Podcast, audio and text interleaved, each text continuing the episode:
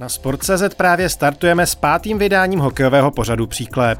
Zaměříme se hlavně na blížící se mistrovství světa, které začíná ve Finsku už v pátek a finální nominaci českého týmu provázejí nejméně 2 překvapení.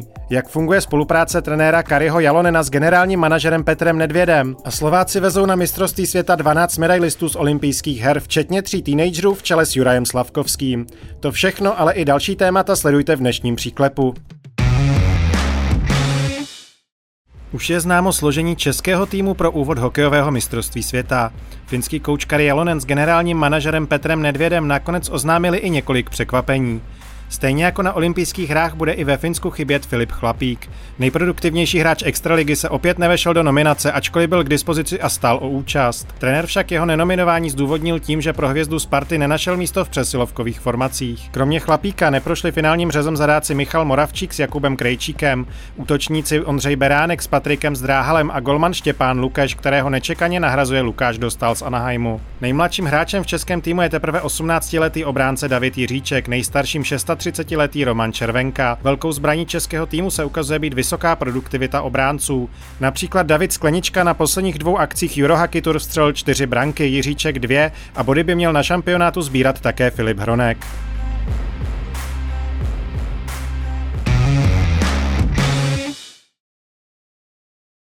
Pátek startuje hokejový světový šampionát, proto je tady na Sport.cz další Příklep a proto vítám redaktora Sport.cz Martina Kézra a na Zoomu bývalého reprezentačního kouče pana Alojze Hadamčika. Pánové, dobrý den. Dobrý den. Dobrý den, přeji. Začneme z Ostra, protože národní tým, zdá se, je po několika letech výborně připraven na šampionát. Zvládl přípravu, zvládl 2 turnaje Euro Hockey Tour. Jak se na to kouká bývalému trenérovi nároďáku? Tak začíná se koukat na to velmi dobře, protože jako Čech samozřejmě mám rád pěkný hokej a hlavně hokej vítěznej. To znamená, konečně se neslyším slovo moderní a slyším hokej vítězný. A je pravdou, že trenér sestavil velmi dobrý tým a dal tomu hlavně systém a pořádek. O tom se budeme bavit, protože zase chybí Chlapík. Sezóně fantastický, mnoho bodů, nejlepší střelec, vítěz kanadského bodování. Nezapadá do systému, někde jsem četl, že mu upadla forma, že na olympijských hrách měl jednoznačně být, ale tady, že se stojí za trenérem. Vaše názory, Martine? No je případ Chlapík, vypadá zdánlivě stejně, ať už ten únorový nebo ten květnový. Já tam vidím rozdíl, já tam vidím 2 podstatné rozdíly. První, v únoru nebylo o formě Filipa Chlapíka pochyb, a přesto vlastně s ním nebylo počítáno, protože už se neobjevil ani na tom prosincovém turnaji, takže vypadalo to, že Filip Pešán s ním nekalkuluje v souvislosti s olympijskými hrami. Kari Jalonen s Filipem Chlapíkem kalkuloval. Myslím si, že Filip Chlapík maličko doplatil na to, co se teď stane hráčům ze Švédska, kde Lilleo s Farstadem mají před sebou 7. finálový zápas, který se hrají těsně před začátkem mistrovství, že prostě hrál to play-off dlouho, a nemohl s tím týmem být víc. A doplatil i na tu vysokou konkurenci v útoku, a to bylo asi řekl líp. Trenér jasně ví, které hráče chce, pro jaké role. A dávat Filipa Chlapíka do 4. lajny, která bude hrát oslabení, která bude hrát, a teď nadneseným slova smyslu, údržbu, to přece není úloha pro něj. Takže pokud Kari Jalonen skutečně se nepřesvědčil o tom, že by Filip Chlapík měl místo na té přesilovce v těch 2 speciálních formacích, tak chápu, proč ho nakonec nevzal a myslím si, že je to i o tom, že ho ve Stockholmu prostě nepřesvědčil, že by to místo v tom týmu měl mít. Je to tak? No tak samozřejmě o tom se hodně mluví. Já bych to viděl taky ve 2 rovinách. V první rovinu vidím, že únoru na olympiádu určitě měl odjet, protože to byl hráč, který měl formu, hrál výborně. A hlavně jsme neměli takovou konkurenci, jak to říkal Martin, teď jak přijedou hráči z NHL. Ten tým máme perfektně složený teď, ale ta konkurence tak velká nebyla na olympiádě.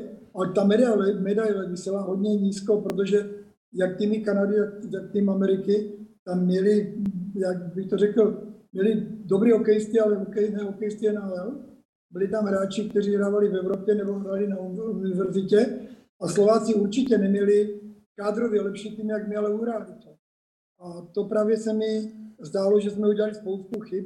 Jak je možné, že David Musil teď třeba jede a nejel ve dvojici s Kunrádským, takže já si myslím, že Filip Pešán oproti Jarimu teď udělal spoustu takových věcí, které se těžko chápu. Jednou jedeme na Euro Hockey Tour strašně mladý tým, pak jedeme strašně starý tým a pak jedeme třetí tým a ten tým nebyl sourodý a to se teď vůbec nedá porovnat s tím, co bylo předtím. Teď je to úplně jinak.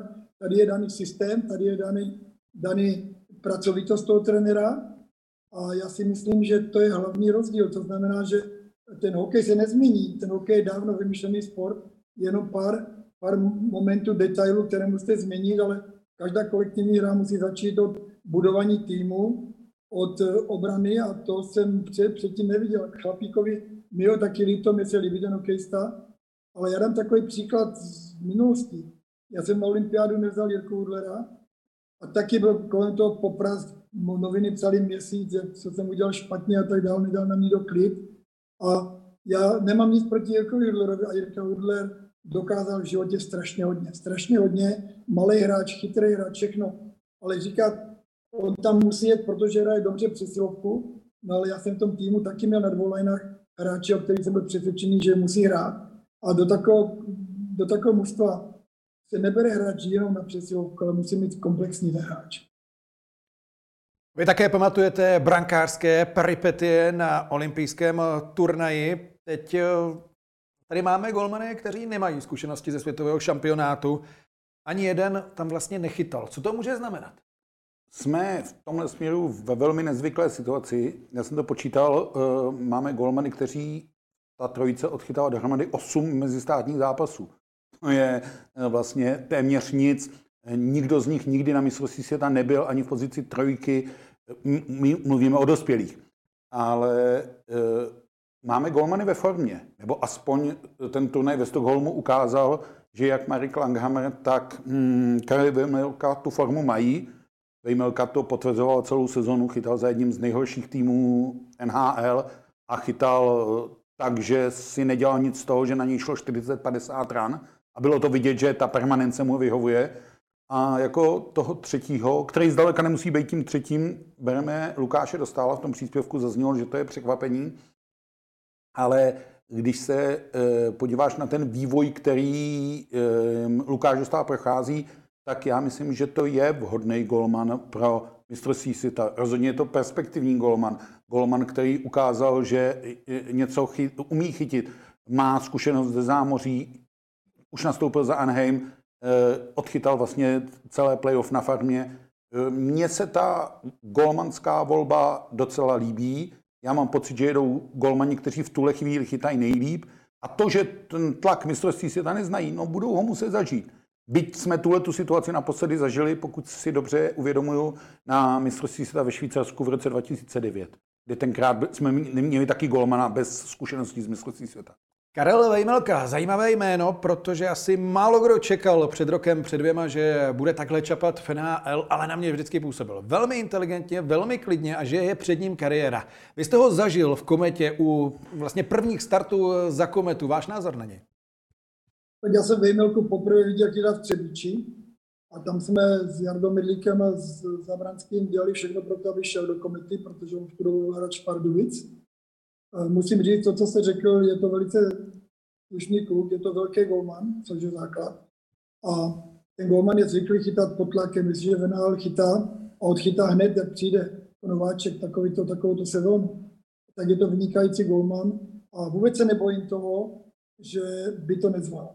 Ale mě překvapil hodně Langhamer, který chytal výborně a Dostál je jméno, které Libor Zábranský budoval, když už měl 15 nebo 16, když ho stavil v juniorce. Dal mu velký prostor a mu to vrací tím, že ten Libor měl dobrý oči a že ten golman už je vyzrálej. A já si myslím, že je to správná volba, protože ten mladý golman, když bude na mistrovství světa, tak kdyby si zažil atmosféru toho mistrovství, tak do budoucna pro něho to bude velká zkušenost a bude to jedno velký golman. On už je velký golman, je mladý, hodně mladý, ale já si myslím, že ta trojice golmanů je složena komfortně, jak říkal Martin, hlavně je to trojice golmanů, která se může vzájemně velmi dobře doplnit a má výbornou formu. Uvidíme také fakci několik nováčků v poli, Jiříček, Ščotka, Černok, Holík a nebo Korýtek, takže se určitě odehrává také nějaké to okysličení týmu. Nejsou to hráči zatížení těmi neúspěchy v posledních letech. Souhlas s jejich nominací? No tak samozřejmě Jiříček dlouhodobě dokazuje, že je to mimořádný talent, že to je vynikající hráč. Když si v minulosti se hráči, kteří měli 16-17, taky stavili až do nároďáku. Já si myslím, že to je vyváženo, to mužstvo je velmi dobře složeno, že je vyváženo a hlavně to mužstvo má jeden cíl a ten cíl začal od kraje, to znamená od systému hry. Ten systém hry jasně říká, že musíme nejdřív bránit a pak útočit a musíme bránit v pěti a útočit v pěti. Ale to není žádná novinka, jenom to umět do toho mužstva dostat. Novinka, že se brání v pěti a útočit v pěti, to není. Ale umět ty hráče získat pro ten systém, aby mu věřili, aby ho chtěli hrát ten systém a doplnit to starší generace, protože tam máme, jak jste říkal, Červenku, máme tam Krejčího, ale vynikající hráče, technicky vybavené, umí rozhodovat určité momenty. Já si myslím, že přesilovka hraje vždycky takovou hlavní úlohu, když se láme chleba, když to máte remízu a někdo udělá faul nebo prostě máte přesilovku, tak tam rozhoduje utkání. A to mužstvo je dobře složený a já si myslím, že to mužstvo cítíte, že prostě ten tým se budoval. Od začátku se budoval a v tom vidím největší pokrok. Jak jsem říkal předtím, Filip Pešán dostal 10 funkcí, ten najednou byl, že takovou moc neměl ani premiér, obsazoval trenéry mládeží, mluvil za trenéra 20, dělal, co chtěl, neposlouchal asistenty, kteří byli velcí hráči s trakama, má něco, tak má obrovské zkušenosti, hrál ten hokej. A najednou jsme stříleli zprava doleva, já jsem necítil za celou dobu vůbec férovost trenérů, nejenom u nároďáku, ale tomu okolí. A myslím si, že Filip Pešán to dělal s takovou arogancí, že si neuměl ten tým sestavit, jak to udělal třeba já. V tom byl hlavní rozdíl a proto jsme museli vzít zahraničního trenéra. A to je vlastně taková degradace českých trenérů. A samozřejmě Jalonen je výborný trenér, dokazoval to i ve Lvu. A je možná dobře, že ten Zábranský se naštval a řekl, tak zkusme to od českého hokeje potřebuje úspěch, zkusme to se zahraničním trenérem. A v tom vidím ten rozdíl té práce. K tomuhle tématu se ještě dostaneme. Určitě se posunula jedna věc a to jsou přesilovky, protože v každém z posledních 6 zápasů si tým pomohl přesilovkovým gólem, což na světovém šampionátu může hrát roli v klíčových zápasech. Jestli je to na mě, tak určitě ano. Pořád se to říká dokola, že rozhodují zápasy speciální formace a tak dále. Takže já bych neodděloval přesilovky a oslabení. My nejenom, že máme ty přesilovky, my tam máme ty hráče, kteří jsou schopni ten gól na té přesilovce dát, ať už je to od těch beků, nebo je to od těch útočníků. Ale my hrajeme dobře i to oslabení, je to v pohybu a tak dále. Je tam jedna podstatná věc, už to tady padlo několikrát, ten tým má systém, má řád a trenérovi se dokázalo, nebo se povedlo přesvědčit ty hráče, aby tomu věřili, uvěřili sama v sebe, uvěřili jemu. A to je ten markantní rozdíl, protože my pořád tady mluvíme vlastně o stejných hráčích, které měl k dispozici předchozí trenér. A to musí přijít Fin, aby nám to vysvětlil, že tomu musíme věřit. Já myslím, že nemusel přijít Fin, ale že jsme se dostali tak hluboko té krizi, že musel nakonec přijít Fin, aby se to začalo respektovat. Muselo to okysličení vlastně muselo přijít zvenku. A teď, ať nevytváříme dojem, Jalonen není všemohoucí. Jalonenovi se může stát, že vypadne ve čtvrtfinále. Alojza dobře ví, jak je strašně tenká hranice mezi úspěchem a neúspěchem, co od toho dělí a tak dále. Napadá mě spousta čtvrtfinálových zápasů, které dělila opravdu jenom drobnůstka a mohlo to být obrovské zatracení nebo obrovský úspěch. I ten vzývaný šampionát 20, taky to dobře víš, jak maličko nám chybilo, aby jsme byli v propadlišti dějin a tak dále a pak byli z těch hráčů mistry světa. To jsou ty detaily, to je těch 10% štěstí, o kterém mluví Jalonen. Ale těch 70% tvrdé práce a těch 20% schopností a připravenosti, ty mám pocit, že odvedl. A to dřív jsem u národního týmu neměl. To mám teď od letošního března. A to je to pozitivní. Vrátíme se 10 let zpátky, nebo možná už 12. 11. Nevím, čemu se budeme vracet. K bronzu. K bronzu. Poslední medaile. Bylo to... Tak k bronzu tak 10. 10 let se vrátíme. 2012. Tak. 2012. Teď jsme si to vyjasnili. Červenka, Krejčí pod koučem Hadamczikem. Teď lídři týmu. Jak se změnili a budou lídři? Já předpokládám, že ano. Červenka odehrál na olympijských hrách velmi dobrý turnaj. Krejčí nejlepší hráč extraligy. Já bych ještě doplnil Martina předtím, jak jsme říkali, jestli ten Jalonen měl přijít nebo neměl. Ono ty výroky po olympiádě, že už budeme rádi, když vůbec nějakou medaili oni budeme hrát, že už nemůžeme dávat cíle. To bylo takové ponížení hráčů, to bylo takové říct, já za to nemůžu, za to můžu hráči, máme tak špatný hráče, že už nemůžeme hrát. To byl ten hlavní důvod, že přišel jiný trenér a ukázal, že s těma lidma se pracovat dá. A když si vzpomeneme zpátky ten rok 2011 a 2012, tak jedno bylo Bratislava, jedno bylo mistrovství spojené dvou zemí, to bylo ve Švédsku a ve Finsku. Vzpomínám obě dvě ty mistrovství a teď záleží, co na to chcete slyšet. No, samozřejmě Krejčí, Červenka vždy byli strašně platní hráči, bo to jsou hokejisti, kteří umí hrát s pukem, jsou chytří, umí nahrát, umí dát gól, tak takové lidi mít v kádru je řekl, pro trenéra vždycky taková pícha, takové, že jste šťastný, že máte. Na mě působí ten čas před šampionátem velice pozitivně, co se týká hry, výsledků, ale také ostatní věci jdou pro český tým, protože soupeřka Spojených států nevypadá na bušeně. Uvidíme, co Kanada, tam je Matthew Barzal, ale Švédsko, Finsko s několika úspěchy, Rusko nebude. Říká se, že medaile by mohla cinknout. Já nechci vyvíjet tlak, ale já ji cítím jako nepovinnost, ale že je opravdu jako na dosah. Pokud ten tým udrží ten projev herní, tu sebedůvěru, to nasazení, tu formu, mluvíme taky o 3týdenním turnaji, ono to není žádná legrace. Dneska je nějakého 10. května a o titulu se bude rozhodovat 29. května, za 19 dnů se může stát hrozně moc. My jsme měli jedno velké štěstí, který zatím zmiňoval Kari Jalonen. My jsme do té nominace nezasáhli žádný zdravotní problém. Zatím. Jo? Kari Jalonen nemusel říct žádném hráče, tohodle nemůžu vzít, protože je zraněný. On zatím skutečně vybíral podle systému, podle výkonů a tak, jak se mu to hodilo. Když nám všechny tyhle ty okolnosti, a to je těch 10% toho štěstí, budou přát, tak já starý vyhlášený skeptik, jsem mírným optimistou. Před 10 lety poslední medaile, jak podle vás visí vysoko nebo daleko před turnajem, i když samozřejmě odmyslíme detaily, ale s čím by měl jít tým na šampionát? Kde je reálný cíl? Tak to říkal Martin, já věřím tomu, že to mužstvo bylo dlouhodobě neúspěšný, nebo to mužstvo ne, ale hráči, kteří byli složeni. A máme v tom týmu spoustu hráčů, kteří jsou hladoví, kteří ještě v tom národním týmu, kteří to nedokázali a chtějí dokázat. To je základní předpoklad.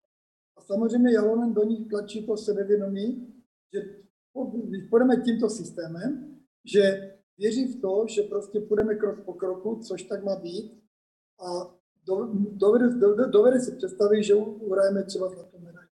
Já si myslím, že taková ta osnova je velice správná a já si myslím, že ten tým je složený a má spoustu dobrých hráčů ještě v záloze, že věřím tomu, že ten tým tu medaili uhraje. Já věřím tomu, že naši budou ve finále, jak dopadne finále, nevím. Samozřejmě, že vypadli Rusové z důvodu politické situace a války, prostě musíme chápat, že to tak je, prostě, protože tam umírají lidi. Ale Rusové, když by tam byli, je to jeden další silný tým a to mistrovství, myslím si, že by bylo ještě silnější, kdyby tam byli Rusové. Ale když se zaměříme na náš tým, tak nemůžeme říct, že kdybychom narazili na Rusy, že neporazí. Takže já věřím tomu týmu, že i kdyby jeden, dva hráči se zranili, to vždycky musíte počítat, že to přichází, to zranění. Ale když se podívám teď na ten tým, že komfortně máme pokrytý post golmana. Komfortně. Kterýkoliv z golmanů může chytat. Si vemte to období zpátky, tak byl Hnilda, pak byli sami mladí golmani. Začínal Kovář, začínal Francouz, už byl s náma na mistrovství, začínal Mrázek, teď je to stabilní trojice golmanů. Máme obránce. tak máme výborný obránce jak do defenzivy, tak do ofenzivy. Máme silný hráče, velký hráče, to je taky důležité, že máte hráče, kteří snesou tvrdou hru, umí rozdat souboje, umí dobře vystřelit. A v útoku máme hráče zkušený, jako je Krejčí, jako je Hertel, musíme říct Hertla, že je velice zkušený hráč. On měl vždycky smůlu, že byl většinou zraněný, on taky si zažil ty zranění hodně, ale je to obrovská osobnost, proto v tom týmu taky podepsali tak dlouho. Máme Červenku a máme tam hráče, teďka ty bude mladší, kteří mají dobrý pohyb, dobré vedení puku, mi dát dlouho. Takže když to celé zhrnu, tak mi to dává tak velký sebevědomí, věří tomu týmu, že dojdou až do finále, že už čtvrtfinále zná. A také máme model, trenér a generální manažer, o tom za pár okamžiků. Co dnes ještě uvidíte v Příklepu? Jak reprezentační kouč Kari Jalonen řídí národní tým s generálním manažerem Petrem Nedvědem. A podíváme se také na ostatní týmy a hlavně na Slováky a jejich 3 teenagery. Proto neodcházejte, Příklep pokračuje právě teď.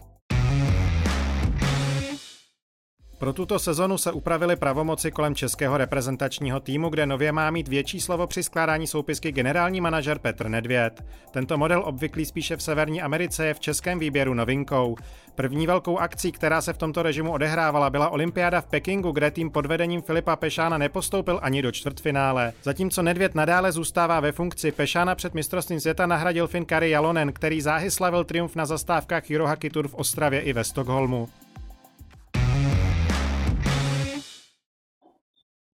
Pane Hadamčiku, vy jste byl hlavně trenér, ale také jste na mě působil a tým jste si skládal jako manažer. Dá se říci, že sám sobě manažer, trenér. Jak to funguje u národního týmu? Je to pro české prostředí to, co tady má být, anebo je to něco, co má být v zámoří? Váš názor? Můj názor je ten, já jsem začínal v Třinci a od začátku jsem měl plné pravomoci a plnou zodpovědnost. To znamená, hráče jsem vybíral, chtěl jsem hráče, věděl jsem, na který pozici chci, proč chci. Když jsem slyšel, že jak skončil Euro Hockey Tour, aby mohli nějak zdůvodnit, proč se neudělá změna u nás, tak jsem vzal na sebe Petr Nedvěd zodpovědnost, že generální manažer bude vybírat tým a Pešan bude koučovat. To mi nešlo vůbec do hlavy, protože ti dva nevycházeli spolu ani v Liberci.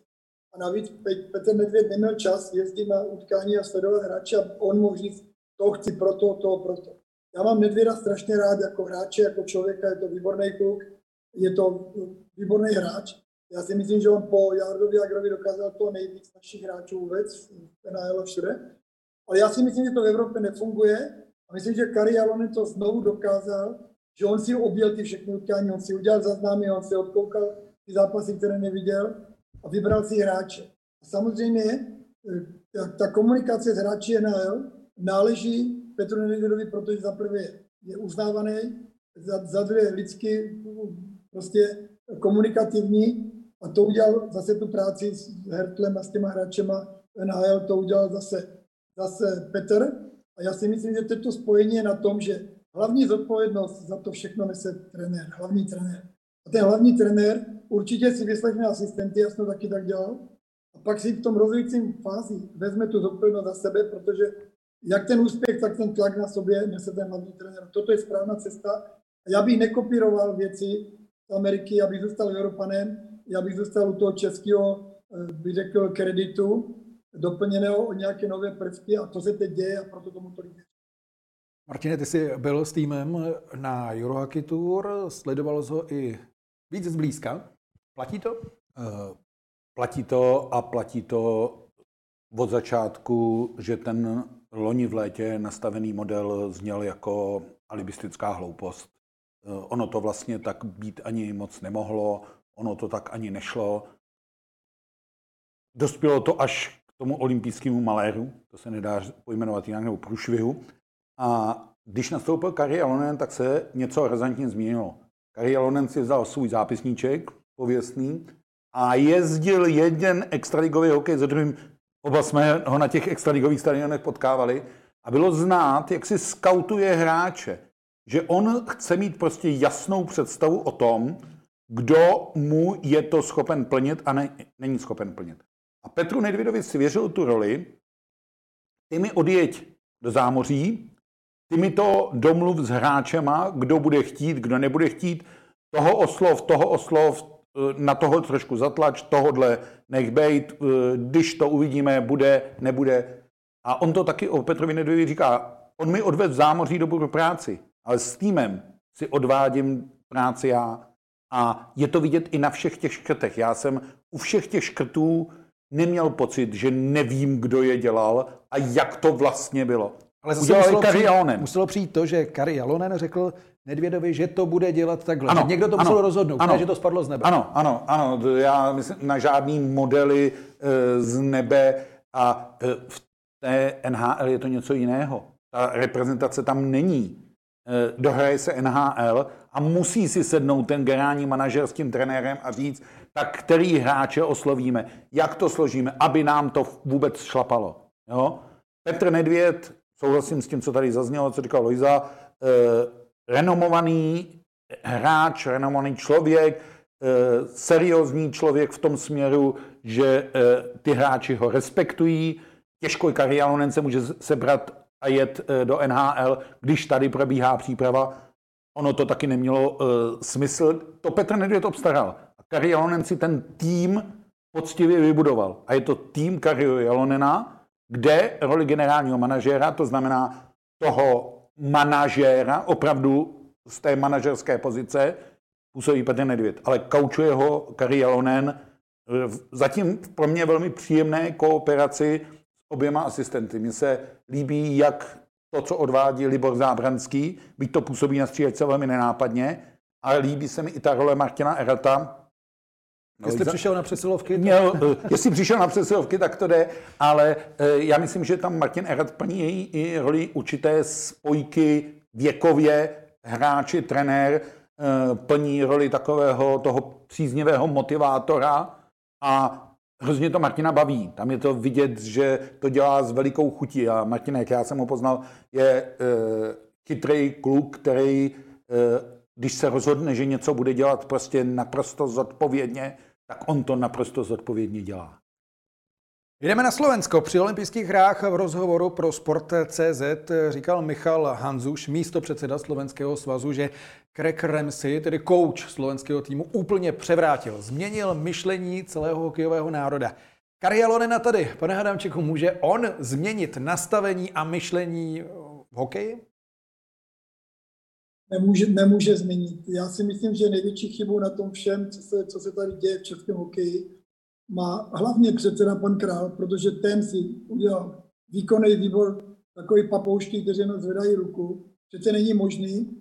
A to jsem vytýkal a volal mi Libor Zabranský, bo jsme přátelé, vykládali jsme spolu a říkám, Libore, ty jsi taky nebouchal do stolu, neřekl, já jsem bývalý hráč, majitel klubu, tady je Jarda Jager, tady je ten hráč, my si trenéra vybereme sami, než že předseda přiveze hráče a řekne trenéra a řekne, tady bude Pešán a tady Pešán si bude dělat, co chce.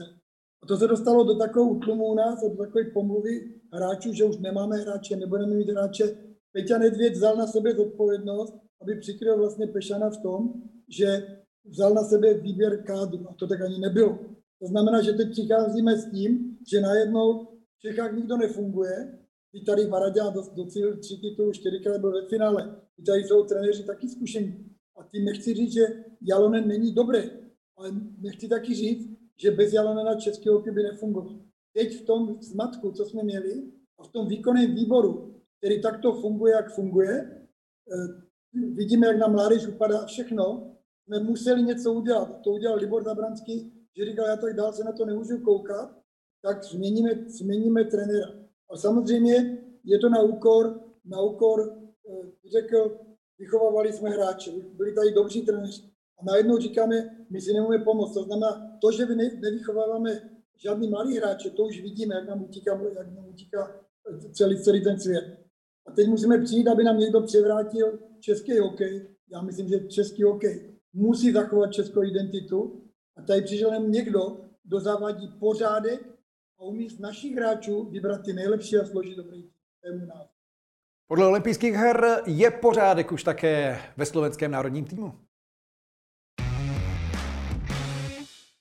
Hokejové mistrovství světa ve Finsku bude opět přehlídkou zajímavých hokejových jmen a příběhů. Například v týmu Spojených států se potkají Alex Galchenyuk a Saša Chmelevsky, jejichž rodiny pocházejí z aktuálně znepřátelených zemí. Galchenyuk je synem bývalého běloruského reprezentanta Alexandra Galchenyuka, zatímco Chmelevsky je potomkem ukrajinských imigrantů. V týmu USA nás také bude zajímat obránce Luke Hughes. Nejmladší ze slavného bratrského tria zatím nenastoupil v NHL a uplynulý ročník strávil v týmu Michiganské univerzity, která má v týmu Američanů hned 3 zástupce. Ve výběru Spojených států najdeme dokonce hned 6 reprezentantů z prestižní vysokoškolské ligy. Nadějné mladíky uvidíme i v dalších mužstvech. Na turnaj se chystají i hokejisté, kteří se budou v létě na draftu ucházet o zaměstnání v NHL. Z českého kádru je to David Jiříček, z rakouského Marko Kasper a ze Slovenska hned trojice Němec, Zíkora a hlavně Juraj Slafkovský, jeden z největších hokejových talentů současnosti. Týmu Slováku bude jedním z 12 bronzových olympijských medailistů.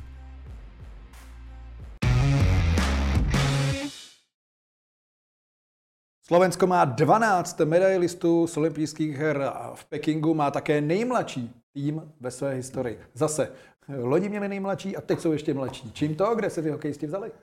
Já si myslím, že se nebojí dávat příležitost talentům. Oni také, ti hráči, velmi často, příklad Slafkovský, nešli tou národní cestou. Slafkovský hokejově vyrostl angažmá ve Finsku. A já jsem rád třeba, že my tu příležitost dáváme Davidu Jiříčkovi. My ty hráče tam mladý máme taky. Matěj Bliml, to jsou všechno, Lukáš Dostál, to jsou všechno hráči mladí, kteří ukazují, že na ten mezinárodní hokej mají. Jenom jde o to přisoudit jim role, v úvozovkách stát za nimi, nebát se i toho, že třeba udělají chybu. Je trošku finská cesta, vždycky všichni mládežnický finští trenéři říkali, učíme hokej s chybou. No. A Slovákům se to vyplatilo na olympiádě. Ale myslím si, že to budou mít paradoxně na tom šampionátu trošku těžší než my, protože mají tu laťku nastavenou. Vysoko jsou v té druhé skupině, a vlastně, která po odstoupení nebo po vyloučení Rusů je papírově slabší, takže je bude čekat někdo těžký ve čtvrtfinále. Může klidně dojít na československý souboj ve čtvrtfinále, který by byl ze všech okolností velmi napjatý. 2 cizinci na střídačce 2 zemí, které byly dlouho spolu a tak dále. Nepodceňuji Slováky, vůbec ne, ale myslím si, že zopakovat Peking pro ně bude velmi, ale velmi těžký. Němec Sýkora z Nitry, Slafkovský z TPS Turku, ale zatím jen jeden jediný hráč z NHL, navíc Tomáš Tatár. Jak se pracuje, pane Hadamčiku, s takovým týmem na velkém turnaji? Mladý, neskušený, jeden hráč z NHL. Jak se to dá zvládnout? Dá se to zvládnout. Já jsem třeba měl taky, vemte si po Vídni, když Růža byl mistrem světa, tak já jsem předvoval celý tým a u mě začínali, já nevím, Jirko Hubáček, Kovář, druhý Kovář, Baťák, Čáslava, Rolínek. Začínali pode mnou. Ti kluci mají motivaci, mají chuť hrát a je třeba jenom, abyste měl pár zkušených hráčů, kteří je podrží v takových krizových momentech. A to jsme tam zase měli Lekance, Davida Výborného, Kabrleho, takže ten tým se celý přebudoval, dá se to a s tím se dobře pracuje. Ti kluci jsou oddaní trenérovi sportu a v tom to je dobrý. Ale já bych řekl tak, že třeba taky se dívat na Slovensko, že má daleko menší základnu jak my, má horší ligu a u nás juniorská soutěž při tom počtu, kterým my hrajeme, 19 týmů, jednu dobu jsme měli 24 týmů. My vychováváme spíš spartakiádní hráče a sem tam někdo vyletí, jako jsou ty kluci, co Martin jmenoval. Ale já si myslím, že česká extraliga, kdyby měla lepší kvalitu, tak ty trenéři extraligy, ty hráče budou brát nahoru a lepší kvalitu získáte jedině, že budete mít konkurenci, že budete mít 14 týmů a dokonce bych se přimlouval pro přímý sestup a přímý postup. Vy můžete mít špatný ročník malých kluků a když spadnete, tak vás nesmí nikdo zazdit přes baráž dole a když dole si to vyhrajete jeden rok, přijete nahoru, ty kluci budou vyhraní a zase budou se lepší, budou mít lepší výkonnost a budou hodně hrát. Takže já si osobně myslím, že bych se vůbec nebál, kdyby naši šli ve čtvrtfinále na Slovensko, protože já věřím tomu, že ten náš tým je tak silný, že bychom to zdolali. Já mám Slováky rád, já jsem Slováky trénoval v Třinci, osobnosti jejich, jestli to byl Sekerař, Dáňo, Jánoš, znal jsem Demitru dobře. Takže Slováky mám rád, ale já si myslím, že Slovensko to má to budování horší než my.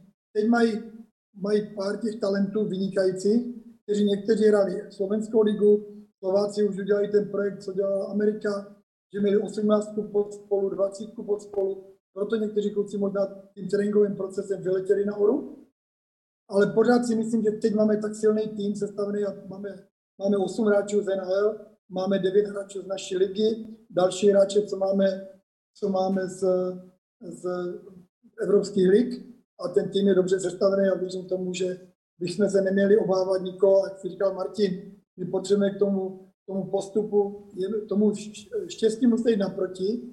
Když tomu jdeme naproti, tak věřím, že to štěstí se k nám přichodí. Favorité světového šampionátu. Poslední roky vynikající Finsko, samozřejmě Švédsko, na které má také pan Hadamczik hodně zkušeností, protože se Švédskem hrál spoustu bitev. Pak je tady nevyzpytatelná Amerika, Kanada, další. Takže kdo je největší favorit? Kdo to podle vás vyhraje? Já myslím, že loňský šampionát nám ukázal jednu věc, že Kanada může začít sebe hůř, může mít sebe papírově slabší výběr, který vypadá, že jako přijel jenom na dovolenou, ale ta kvalita hráčů z Kanady je veliká, takže já bych řekl Kanada, já bych řekl Finsko a já bych řekl to Česko, abych mohl být mírným optimistou. A budu pořád doufat, že se to do toho 29. Mě možná děsí jenom ten čas, kdyby se mělo hrát mistrovství za 3-4 dny. Kdyby bylo za 3-4 dny, tak jsem klidnější. Do toho 29. května se může stát cokoliv, ale pokud mám říct 3 týmy, tak tyhle. A musím říct, že se mi hodně líbili i Švýcaři. Teď jsem to chtěl říct, že chci doplnit Švýcarsko, protože hráli finále. Dvakrát, pokud se nepletu. Co je, pane Hadamcziku, vaše typy, prognózy? Tak já, když jsem řekl tolik chválí a tolik věcí, které se mi líbí, to znamená, líbí se mi práce trenérů celého toho týmu, líbí se mi, z jakých hráčů jsme to sestavili, ať už zkušenosti hladových hráčů a charakterních hráčů, kteří jsou fyzicky zdatní, tak chci říct, že věřím tomu, že v finále bude Finsko, Česko. Světový šampionát začíná v pátek, my ale ještě máme jedno téma na pana Hadamczyka, protože proběhne volba nástupce Tomáše Krále, o kterém jste už mluvil. Úplně jednoduše. Máte v hlavě, že se o ten post budete ucházet? Je pravdou, že to v hlavě mám. Je pravdou, že jsem mluvil se spousty klubama, které někteří vám řeknou, že mají jiný názor, nebo někteří vám řeknou, že vás podpoří. Ale samozřejmě jsem zvažoval všechno pro a proti a musím říct, že výkonný výbor chystá znovu obrovský paskvil, protože není možný, aby prezident svazu odstupoval z různých důvodů, ty důvody nebudu tady uváděli jiní, a výkonný výbor chce zůstat. Umíte si představit, kdokoliv tam přijde jiný, že bude pracovat s lidmi, které si vybral pan Král, někteří s ním pracují 12-14 let. Já si myslím, že to je znovu paskvil a znovu plivnutí všem fanouškům hokeje do obličeje, protože si dáte otázku, proč nekončí, když končí prezident, celý výkonný výbor a valná hromada si nezvolí jak předsedu nebo prezidenta svazu, tak další lidi, kteří budou mít motivaci něco dokázat, něco udělat. Ti lidé, kteří tam chtějí zůstat a pracovali s panem Králem už 8 let, 12 let, ten hokej šel v těch směrech dolů, tak nevidím důvod jiný, než tam chtějí zůstat, protože mají z toho prospěch, anebo že cítí domácí mistrovství a chtějí se mi dobře. Když by byli upřímní, tak řeknou, já si věřím, že na valné hromadě znovu dostanu hlasy a znovu se do výkonného výboru dostanu. To znamená, jestli by měl zůstat tento výkonný výbor celý, protože kdyby já byl předsedou, kdyby měl být zvolený předsedou, já určitě si z toho výkonného výboru nechám třeba 4 lidi a další lidi by nechtěl. A měl bych tomu důvody neosobní, ale důvody profesionální, co za tu dobu vytvořili a co udělali. To znamená, že se mě ptáte, jestli bych kandidoval, tak kandidaturu jsem nepodal, podání je do 8.6. nebo do 6.6. A v případě, že zůstane tento výkonný výbor, tak říkám sebevědomě ne, protože nejdu do firmy, aby něco ukradl, nejdu do firmy, já jdu do firmy proto, aby něco dokázal. A když ty něco dokázat, potřebuji spolupracovníky, kterým věří. Tomuto výkonnému výboru nevěřím.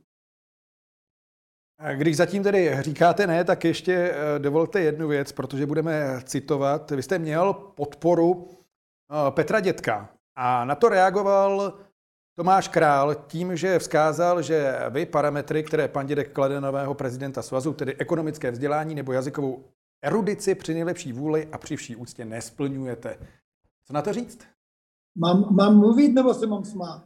Tak to je na vás. Za prvé, pan Dědek je podnikatel a je majitel klubu. Pan Dědek má právo si říkat názory, jaké chce, jestli jsou arrogantní nebo nejsou, jsou ale pravdivé. Že tam řekl moje jméno, já jsem mu to neřekl, on to řekl sám. To je první. Odpověď pana Krále. Tak za prvé, v hokeji jsem byl od druhé národní ligy a vždy jsem dělal, jak jste říkal správně, a i manažera, zháněl peníze a budoval si tým. To znamená v Třinci. Převzal jsem Baník Ostrava minus 43 milionů. Jak jsem ho předával, tak jsem přebudoval celý kádr. Od Baroše počínaje do toho největšího hvězdu a Vlaštůvky a všech těch kluků, které jsem já vlastně zabudoval dva týmu, nebo moji trenéři, které já jsem si vybral. Dostal jsem ten klub do plusových čísel, že předával jsem Tomáši Peterovi tehdy klub, kde bylo na kontě 70 milionů plus. Takže to byla ta moje manažerská schopnost. A postavil jsem boliarenu v Kravaři, která má hodnotu 500 000 000 a je to na dědině a funguje to. Samozřejmě pan Král se nebyl podívat, protože on viděl stadion v Třemošné, víte, on vedle bydlí, tak všechny ty kempy byly v Třemošné. Ale já nechci odpovědět, mý manažerské schopnosti, které jsem já teď řekl, musí hodnotit odborníci nebo lidi, co mě znají. Nezanechal jsem žádný dluhy, neskrachovala podle mě žádná firma, nepodnikal jsem s penězma cizích lidí, abych zkrachoval. A další věc je, já mluvím plynule německy, samozřejmě, že mluvím rusky, to jsme se učili ve škole, můj věk je dost pokročilý, zdravotní stav mám dobrý a nevím, jestli pan Král má ekonomické vzdělání, že o tom mluví, protože když mluví o ekonomickém vzdělání, tak nevím, proč vás poslal do holandské firmy peníze hokejovému hnutí 50 milionů, když firma zkrachovala. Já bych to třeba neudělal. Já bych neměl odvahu ani podnikat s cizíma penězma, já bych se na to styděl, protože malé kluby čekají na každých 100 000. Tak to je odpověď panu Královi. Děkujeme. V sobotu, potažmo v pátek nám to začne. Budeme se těšit také v příklepu na Sport.cz během zápasu českého nároďáku. Pane Hadamčiku, děkujeme za návštěvu, za názory a budeme se také těšit na světový šampionát. Hezký den. Hezký den a doufám, že ty odpovědi byly upřímné a že prostě berete to tak, že jsem člověk, který se dívá do očí a říká to napřímo. Martine, taky děkuju. Děkuju, já se budu těšit v příštím příklepu už z Tampere. A samozřejmě vám také, milí diváci. Hezký den!